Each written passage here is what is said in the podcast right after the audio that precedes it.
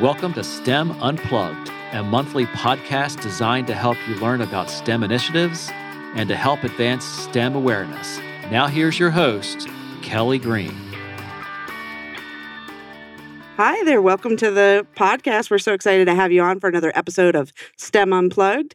I'm Kelly Green, the Chief Operations Officer at SciTech Institute, a collaborative nonprofit organization making STEM connections in Arizona and beyond. In this episode of STEM Unplugged, we will be exploring STEM over the summer.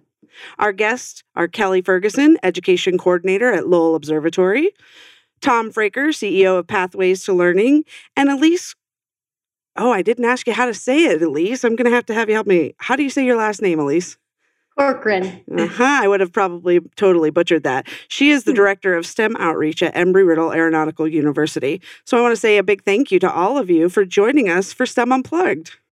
So Thank let's for having us. yeah, excited. So let's get right to the reason why, you know, Claire, our new team member at SciTech Institute, invited you to come to the table. Literally, figuratively, since we're a little bit socially distant, you're all up north. But we really want to connect to what's happening this summer. It is really actually time to unplug, move away from those computers, and experience hands on STEM. But are we ready? And is it safe?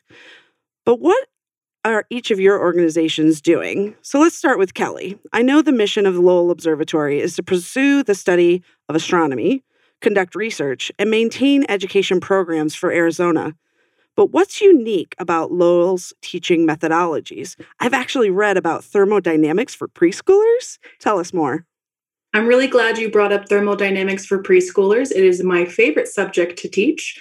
Um, it's actually this month. May is our thermodynamics. And um, the concept is nothing is too big or too complex to teach children.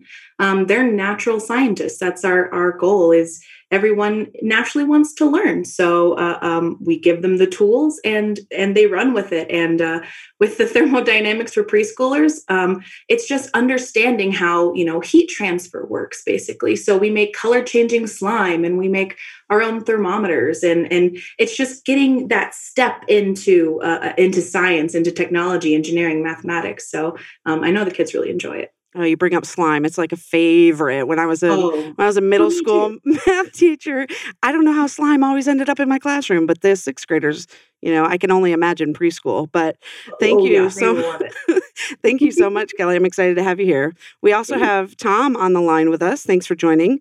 Can you tell us a little bit about pathways to learning and how building a STEM identity is so important for all learners? Yeah, I think it's uh, important. And unfortunately, in most camp settings, uh, we don't have kids long enough to really move the needle on education in STEM. So, what we try to do, and I'm sure what Embry Riddle and NAU does, is try to give them a one of those moments in their life where they might have said, aha, I kind of know what STEM is. Uh, I kind of would like to do something like that. And so it's right you know, lighting that spark and then watching them kind of explore. And I love the scientific term that you use, doing the stuff. and the stuff is really important because they don't know it probably by another term other than stuff. Absolutely. And so um, we just try to give them stuff and things that they can grow and identify with STEM not being this uh, topic that is intimidating and only smart people can learn it and do it. That's a great point. I think that's, you know, part of why we enjoy working with all three of you is that, you know, SciTech Institute is really trying to advocate for all learners, zero to 103. You know, if you're interested, let us show you something cool. And oh, you thought it was cool? Let's show you a little bit more. so thanks for being here tonight, Tom. Um, what about you, Elise? We're excited you could join from Embry Riddle. And here, wait, actually, I'm going to pose a tough question. What do you think the greatest need for K 12 students right now? And how do you think our STEM outreach programs altogether could meet this need? Absolutely. Well, I would be remiss if I didn't uh, address the break that all students have had over the COVID 19 school closures. And so I think when students are coming back into the classroom, a lot of teachers, maybe myself included in the past, would think, oh, you know, we have to hit the ground running. We have to worry about these standards and make sure we're really hitting the standards. We don't have time for the extra stuff, quote unquote, which STEM outreach teachers might lump that into the extra stuff. Again, stuff, big scientific word. The big stuff, the, But, the fun uh, stuff. but the I would really counter that argument and and say that STEM outreach, whether it's a summer program or whether it's a push-in program during the regular school year, or whether it's a field trip when teachers and students are able to do that again, that STEM outreach is it provides a way, uh, a modality for students to engage with these more complex STEM topics, whether it's technology or engineering or math. And to build off what Tom was saying, you know, it gives them an opportunity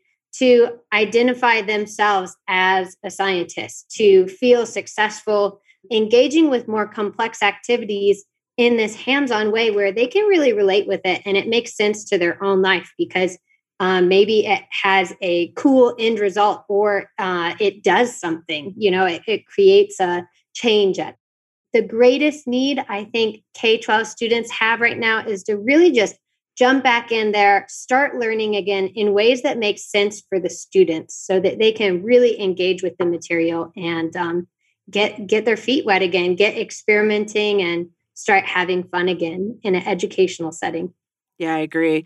What about you, Kelly, over at Lowell? Do you have any exciting things planned for this summer that you really want to, you know, highlight, either plugged in or unplugged? We sure do. We have lots of stuff, and we also have lots of things uh, planned for this summer. I it's my new favorite. I'm gonna stuff and things. So this summer we're um, working with children aged or um, grades K through nine and ten, and uh, um, each grade will be learning something a little bit different. So our youngest kids will be learning about the solar system. And of course, we're at Lowell Observatory. So what better place to learn about the the universe? right. I think Um, uh, Earth is right behind you. I can see oh, it on your and then screen. yeah, our sun is right there, and then the moon. Yeah. Mhm. got it all. um, so yeah, this is actually one of the things we'd probably use, and and you let the kids. Um, and uh, uh, um, encourage their divergent thinking. So, uh, um, the next age group, we have the Milky Way, um, and we're going to learn about galaxies. And our kids' favorite topic, hands down, no questions asked, black holes. And we have a whole lesson dedicated to that because even though we have 45 minutes uh, for you know quote lessons that black holes lessons always always always goes extra long because it's just a really fascinating subject. And then as we get older um, we do life on other worlds. So our final project will be sending a message out into space using a radio transmitter and then our oldest kids um, will actually become um, junior science or excuse me junior astronomers amateur astronomers. Um, we teach them how to operate telescopes how to, how um, adults grown-ups whatever do research and um, kind of get them in the in the mood for for science. And and that's where we see uh, um, a lot of our love really come out is our middle school students who get to do that uh, get to operate telescopes get to tell stories about the sky. So that's what makes our camp so unique I think it's really interesting that you talk about allowing them to interact with the telescopes, right? Or play with things. You know, actually, you know, learning how to respect equipment that real scientists use is probably one of the best things that teachers can do for students is put it in front of them and say, look, this Oh, is absolutely. important. This is the real tool. And let's explore, but be safe and cautious. But Tom, I think that kind of, you know, delves into your camp setting as well, is that they're doing the real science. They're dipping those, you know, items in the water at the lake and really experiencing it. That, but what what's going on with um, pathways to learning this summer? Yeah, so we haven't turned the corner relative to getting kids up to camps yet. Um, it's still the fear of COVID. Yeah, Um, we do have a couple camps that center around that, but what we've done is done a pivot last year actually, and took everything that we were doing at the camp over the last eight years to thousands of kids, and we packaged it. So we repackaged it and we put all the modules, five of them in particular, around solar and water and and so on, and it's called STEM in a backpack. So we created a backpack. We put the modules, the the curriculum card, and then things for them, the stuff again yeah. I was going to say the that they stuff. could do and the explore. and we are now um, having those be sold to schools. So we sold roughly four thousand of them. And what I find interesting, we needed a second product iteration of that, and we created Ag in a Bag. And so now they're doing bee pollination and composting, which is, again, that is really stuff. And, and they're learning by that. And so we're delivering that now to schools for their summer programs. And we have a big uh, cargo van that looks like a log cabin on one side and it's a desert landscape on the other side. And in the inside, it looks like a laboratory. and now that's being combined with the backpacks, either Ag in a Bag or STEM in a backpack, and we're delivering it to school. So we're actually kicking that off next Wednesday, and we're driving down to the other end of the state, down to Tubac.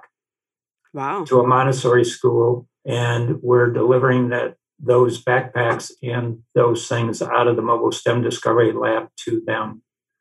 So our summer program is actually more in the city than it is at the camps just because we're not over parents and, and schools certainly jumping into camps because of COVID. We feel that will all come back in the fall, but not right now.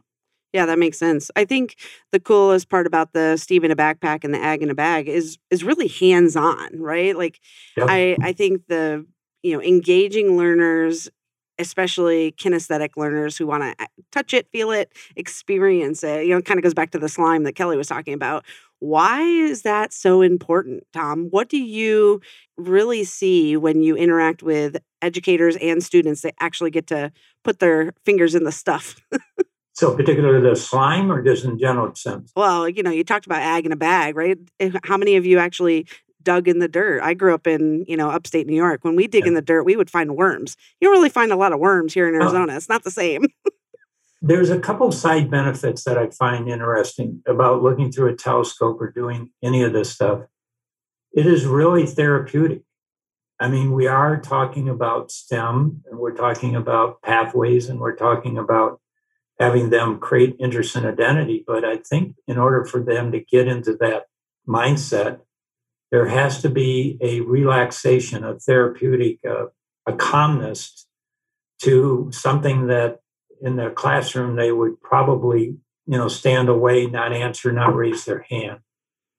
And so I think the settings that we're all in, because we're in Prescott and NAU, and now we're on the road with this backpack and the Mobile STEM Discovery Lab, it's just an environment where therapeutically, I think they feel better about being learners and they feel better about taking a chance to learn something that they wouldn't have raised their hand in the classroom. Kelly, you kind of, or actually, no, I think it was Elise who alluded to that a little bit in the beginning. Like when we go back to class, how much is it about that standard, or is it more about the whole learning and the engagement and understanding of a concept? What are your thoughts? Ooh, Elise or me? Elise, yeah, she oh. alluded oh. to how do we do we have to worry about all of the specific standards, or can we mm-hmm. really, you know, wrap it up into maybe themed units or project based learning? Absolutely. Well, thanks for um, tagging over to me here, and I would first want to start off kind of bouncing off what Tom said by saying I think it's so important to acknowledge that whole learner and that participating in the STEM fields for some students, um, and looking back on myself as a girl, middle school girl, high school girl, I would have put myself in this camp of being really self conscious about engaging with it, not wanting to take a risk, not wanting to be wrong. Mm-hmm. Uh, even though I was a successful student, I was always worried about getting the A or making the grade. And I really saw that as a teacher in my sixth grade classroom. I would have bright kids who would come up and instead of being willing to take a chance or be creative or think outside the box, they would just be asking me, Oh, well, what grade will I get on this? Or will I get the point for this? And I think really to just engage students on that deeper level um, in a project based style, in an interactive learning environment, hands on, that they're going to engage at such a deeper level and walk away with so many more of those standards achieved, the important state standards, when we allow students that space to make a mistake, to you know, ha- take the risk. And I really identify with that and resonated with that when Tom was saying that STEM can be therapeutic if we bring students to that relaxed level where they know in the summer program or they know in the STEM outreach program that there's no real sense of failure. They can just try it out, they can try it on. And in that, there's a lot of room for success, taking away those measurements. I agree. Yeah. Definitely. And just to add on to that, Elise, that, that's one of the most important things I think that we hit on as soon as our kids come to camp, as soon as they roll in the door. We say, yeah, we're learning, but this is not school. This is not school. We get to yell in our classroom, we get to run in our classroom, and most importantly, we don't have tests and quizzes. It's all it's all natural. It all comes naturally, and I think that takes a bunch of pressure off of doing something that's that's so exciting.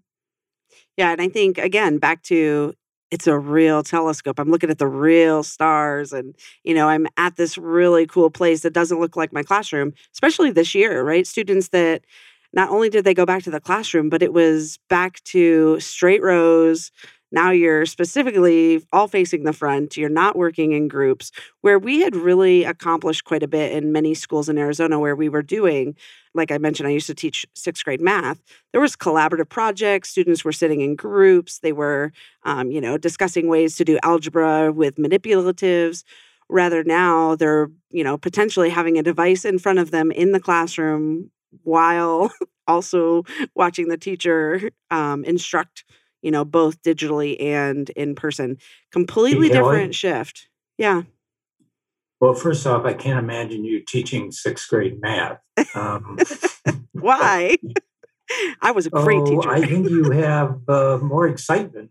That's why I was a great teacher for math. I had to make it I, fun. I'm sure, no, no, no, no. I, I, am sure you were, but I just can't imagine.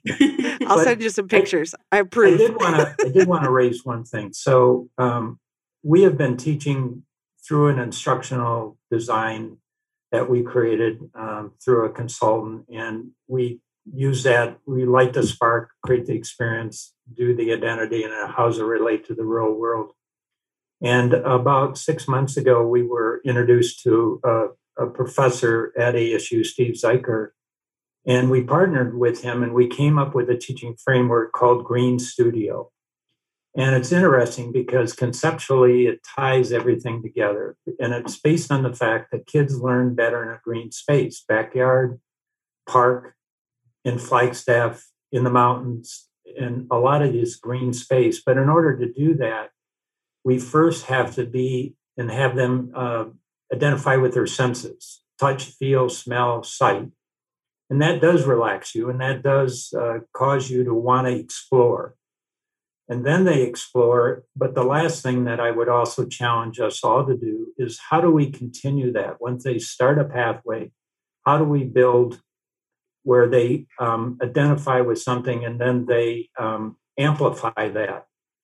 And so we're trying to, once they amplify their interest and identify with it, how do they connect to a hydrologist if it's around water? How do they connect to an um, astrophysicist if it's around uh, it's around space? So I think we're all doing the same thing, and I we've just brought it down to this green studio teaching framework that we're introducing to all the outdoor education STEM that we're teaching.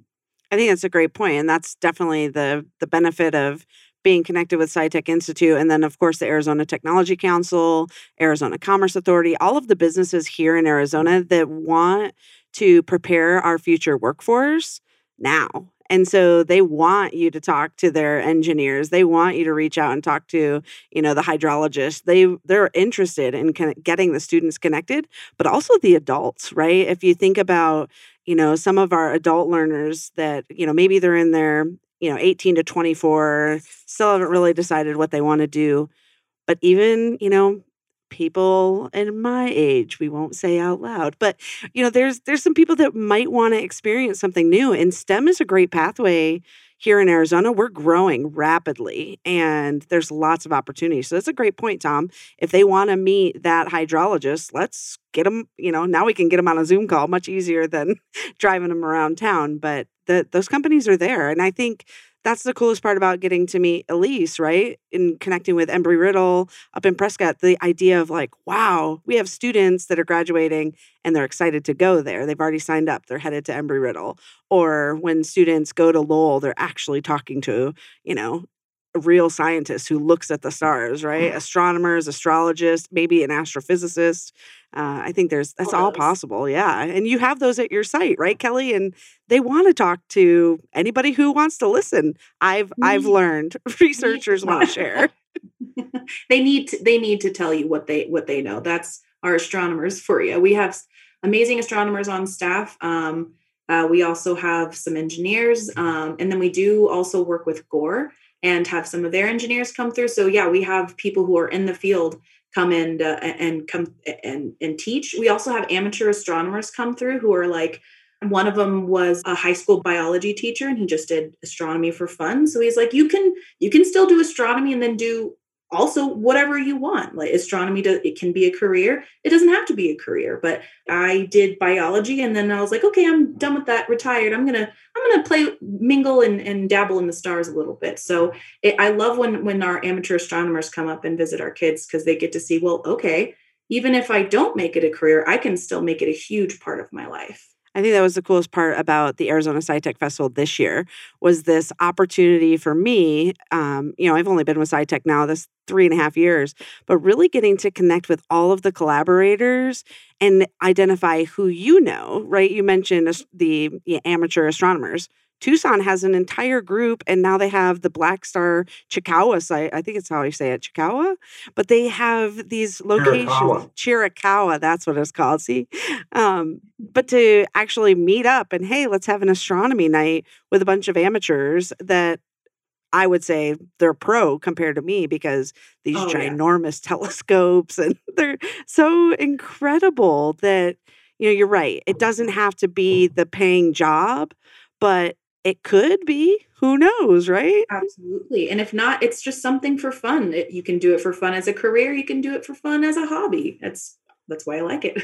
I loved Yeah, but Embry Riddle too. what- They made straw rockets with us during festival, and we were joking about, okay, what do you guys do for real? but they we had like a straw rocket pro give us a presentation for, during festival. I But- love, love that. But Kelly, I think the other important part is even if you're doing this as a hobby, it's all about critical thinking. Absolutely. And my guess is, and this is STEM is obviously new to me and it wasn't around when I went to school or anything. But the reality of it is, if you're in business doing something, I'm sure if you do STEM and you're around that critical thinking, that is a great application to really do any business, to be an entrepreneur, be an artist, or whatever it might be. And I think even if kids don't go into it as an occupation, it can be something that they go into as a hobby. You know, it's really funny you say STEM wasn't around when you were younger. Be careful. I know. but when we think about that, that's exactly my point about engaging, you know, the not just the K 12 sector, is really identifying and helping different generations identify with STEM because it is here. And that's what their children or their grandchildren, the neighbors' children, right? The community is talking about. And when we were, who was I talking to the other day? And they're like, well, we're not really STEM professionals. Uh, actually, you are. You do like all of the water systems for the entire city of wherever we were talking to.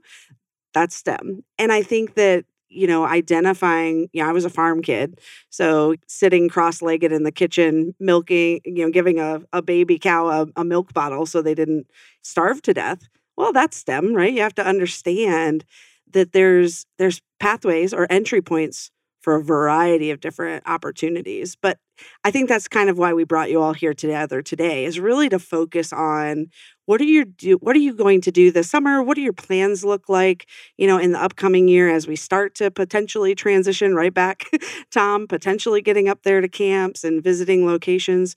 What are what are some of your goals? Let's start with Kelly. What are some of the goals for Lowell over the next year as we hopefully start to I don't know if we get back to normal ever, but it's a it's a new situation. Oh yeah, you said it, and and we're slowly um, getting back to quote like you said normal.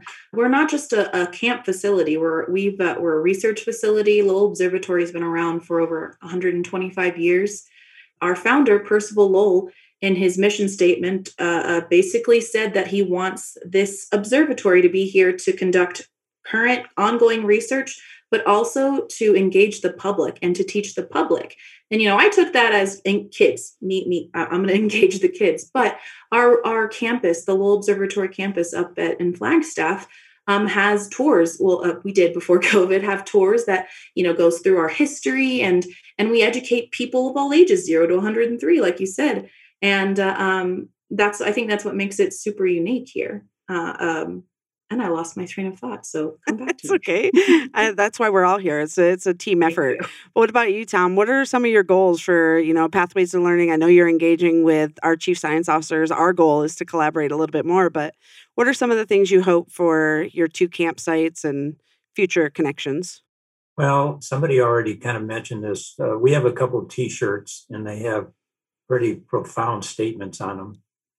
One of them is uh, "May the forest be with you," and so we're really trying to create the forest to be with kids, be that green space. And the other one is uh, "No box required. Think outside." I love it. and I think in both of those cases, what we're really trying to do is to expose as many kids to. We don't even call them camps. Actually, we call them outdoor learning platforms. And so all these tools these applied learning tools we have the mobile stem the backpacks uh, we're trying to put them into a pathways to progressive learning so back to what we said before it's great to go to an observatory but we're trying to give them a pattern or a reinforcement of doing one thing and then doing it in a different environment and then doing it in a camp setting and and i so that's what we're trying to do. The other thing which is interesting is we're trying to bring STEM into agriculture and into sustainability. And so the one camp ranch is in Mayer, which is on the road to Prescott and on the road to uh, Flagstaff. It's uh, 5,000 acres, and we're creating a learning platform around uh, the environment and sustainability because STEM is alive in the ground and it's alive in the sun that affects crops and regenerative farming and all those things. And so we're those and the, the climate crisis is around all of us. And that's actually going to be part of our program. So we're really we're sticking with STEM, but we're kind of diluting STEM a little bit and putting it in other learning platforms in other things that are STEM, but they don't really know it when they're looking and they're feeling and having their hands in dirt and growing a crop or seeing the solar or the water impact uh, agriculture. I think it's really nice to think about trying it in one location, right? Learning it and then doing it in a different location and then in a new right. setting.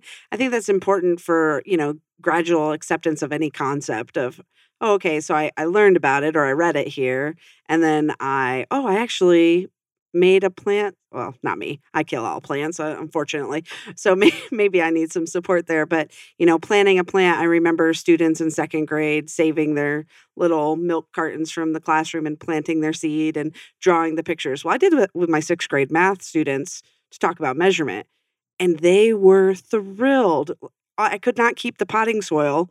Like they would bring three to 10 little milk cartons back of, can I plant another bean sprout? Like, oh my goodness. But anyway, I think that's a really good point is that allowing that opportunity to do it in a safe space. And then potentially we could get these students to do community gardens and a, additional community impact projects. So I think that's great, Tom.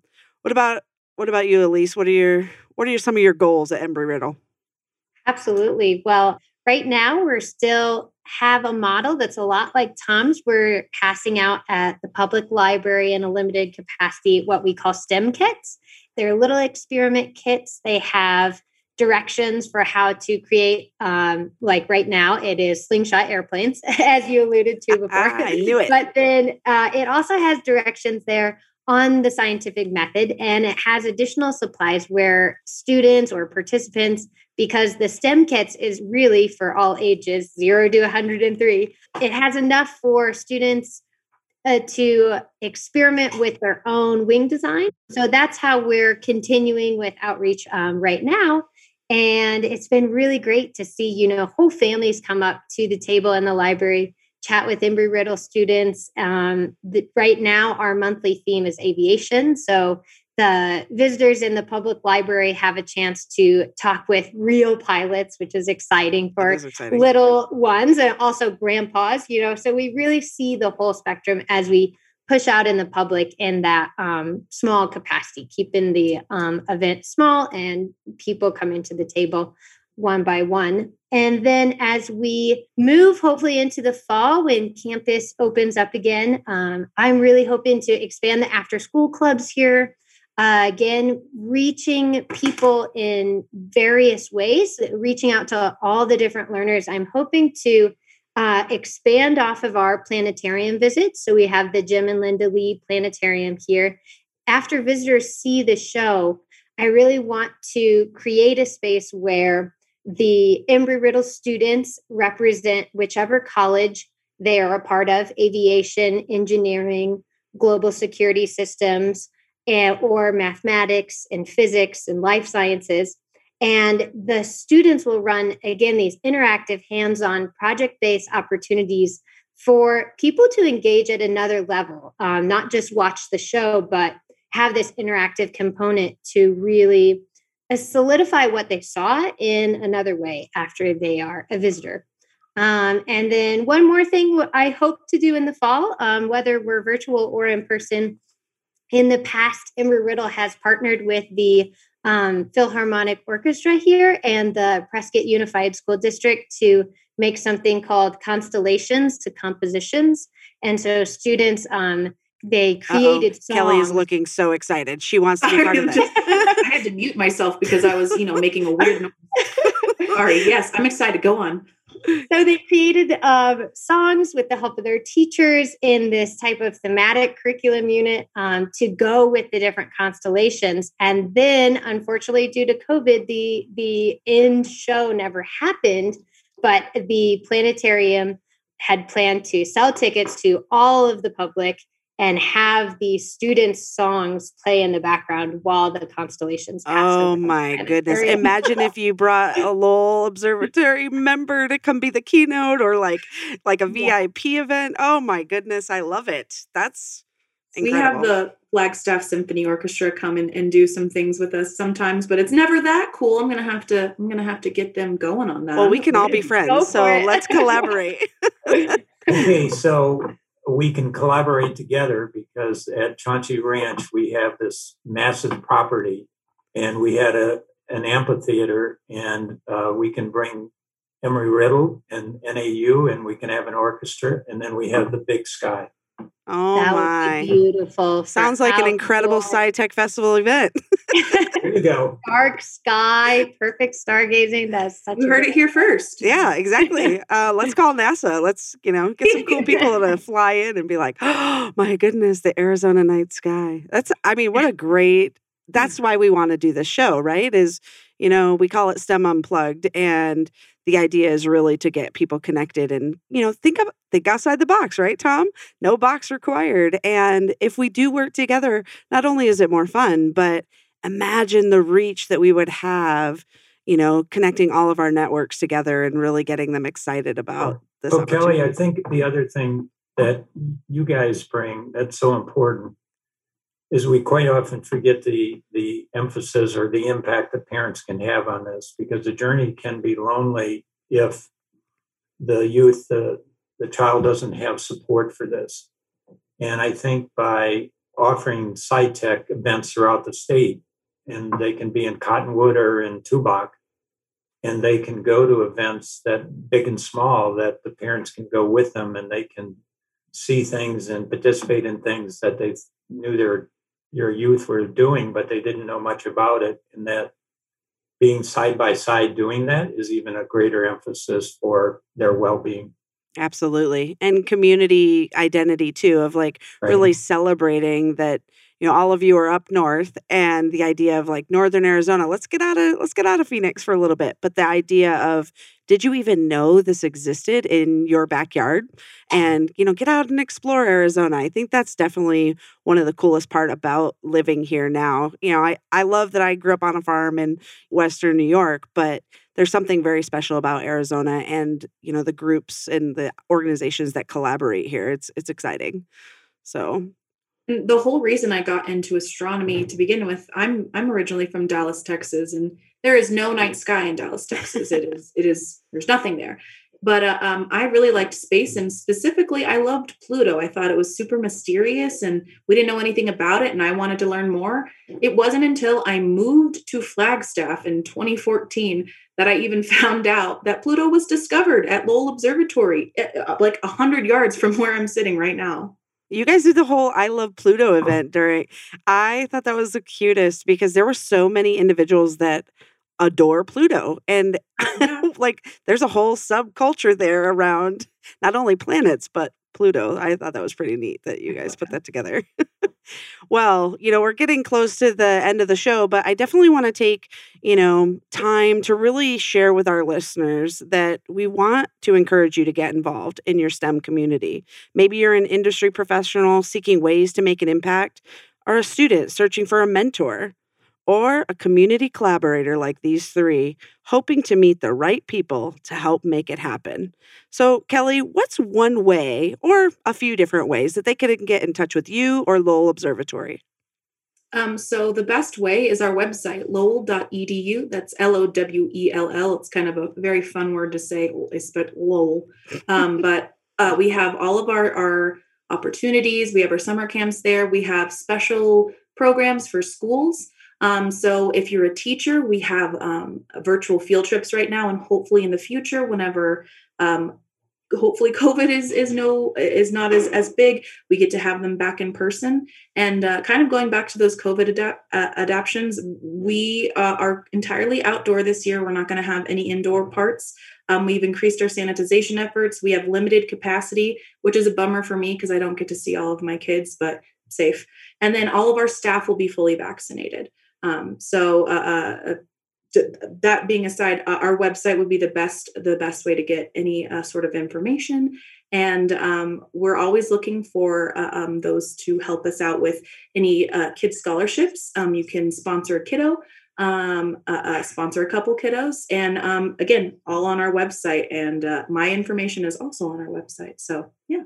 Well, thank you, Kelly. What about you, Tom? What are a few ways collaborators or um, supporters could get in contact with you? Um, not to complicate things, but all these things lead to the same place. But pathways to learning, it's probably the easiest to remember. But if you can't remember that, it's uh, Tonto Creek Camp. And the third is Chauncey Ranch. And any of those with a, a .com after them, with the exception of Pathway with the .org, will lead you to the website that will show you those various venues and the things that we're doing. Excellent. Thanks, Tom. What about you, Elise? Absolutely. Well, uh, Embry Riddle STEM Outreach's website is the best place for uh, anyone interested to learn about what we're offering this summer and get a hold of my info as well. So that is prescott.erau.edu uh, forward slash about forward slash STEM dash center. Um, there, there are links to the planetarium there as well. So you can um, join in on the YouTube live feeds that are still happening every month, um, featuring that season's night sky. So learning about that. Um, there is info about our summer seminars, which is all virtual for now. And um, again, just good contact info for teachers or students or parents who are wanting to get, yeah, just jump jumping into uh, what Embry Riddle has to offer this summer. That's awesome. And you know, as we go around one more time, just final thoughts, or you know, what are you personally what have you enjoyed being on the call? What are you know it's been a pleasure spending this time with you but getting connected and collaborating i, I saw the excitement when elise was sharing and kelly was excited but this is really what it's all about. Do you have any final thoughts before we close the show kelly? I um i just really enjoy being uh, around people who who t- kind of teach the same way that i do. It's uh, formal science or formal learning but in a completely informal setting and i think that's what makes it so exciting and so alluring is is that our philosophy of of learning is all about discovery. It's it's child centered and and it's it's great to be around community members who who think the same way. Thanks kelly. What about you tom? I'm just going to leave it with an anecdotal story. I'll, I'll never forget this. So we do a lot of schools and we do them in the school season as in the school session season. And about two years ago, I was up at one of these outdoor learning platforms and the bus had arrived and the kids didn't want to go home only after three days. And he got up on the step of the bus and he looks back at me and he says, You know, yesterday was the best day of my life. Mm. And it was because that was a STEM camp. It opened his eyes. He, and I found out a little bit more about him, but he wasn't a great student, but he was in an environment that he could do what we said over and over on this call. He could experiment, he could fail, and feel that he was a success. And that's what we're doing. That's incredible. I, that's, oh, yeah, that's why people do what we do, right? Really making those opportunities attainable. And, you know, I appreciate that story. Thanks, Tom. Elise, hard to follow, but any final thoughts? Absolutely. Well, the the highlight for me was really seeing the similarities and the differences across the different um, organizations here. You know, I would say Tom represents sort of the life science um, perspective of things. Kelly is astronomy. We might be more engineering and aviation focused at Embry Riddle, but to see, like Kelly said, how we all have sort of a similar approach to how we we go about STEM outreach, and then, as Tom said, you know, we all have this. I don't know, maybe that we're guided by this heartfelt vision to just promote STEM for the children of Arizona because it really is just a a avenue of limitless possibilities. It will open so many doors for their future, whether professionally or just as a way to be a critical thinker and a better, more well-rounded person. Um, I would say, at least for myself, I'm guided in my job by a real sense of um, yeah, just wanting to do what's good and and open doors for young kids in Arizona. That's incredible. I agree. I'm right there with you. And you know, Claire and I discussed about who do we invite, and you know, with the guidance of Karen from BRX, like really thinking about how do we structure the conversation, but allow for these moments. And I think that's the coolest part about what I've learned from hosting a show with Karen and, you know, inviting Claire now to be at SciTech Institute and really get to foster these collaborations.